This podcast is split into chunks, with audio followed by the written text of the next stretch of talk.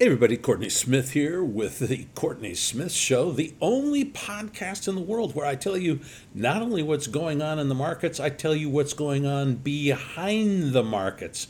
So we've got lots of investing ideas and education. Today, I want to talk about what happens if they don't pass the debt ceiling. In other words, we may have a debt ceiling crisis coming up in just the next several weeks, and everybody panics Janet Yellen is already panicking and, and she's already talking about all the dire consequences that are going to happen when the government shuts down.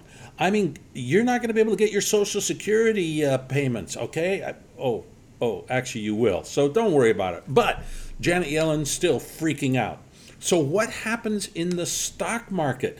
Because uh, who cares about the government? I care about the stock market because I want to make money from the debt collapse. All right. So, what happens is this. Once I'm going to talk about what happens before the announcement that they're shutting down the government and what happens after. So, generally speaking, in the weeks coming up to a debt ceiling talks collapse, not much happens. It jiggles around. But in the week before, the, the last three or four days before the announcement, the market drops 1% to 2% on average as soon as they announce that the debt ceiling is not going to be raised, the market then rallies 2 to 4% over the next several weeks. So it turns out there's that little dip just before the announcement, and then a nice little rally that occurs after the announcement. So we don't want, we might want to even play this using options, looking to buy the market, buy the rumor, I guess in this case, sell the rumor, buy the fact of a debt ceiling collapse.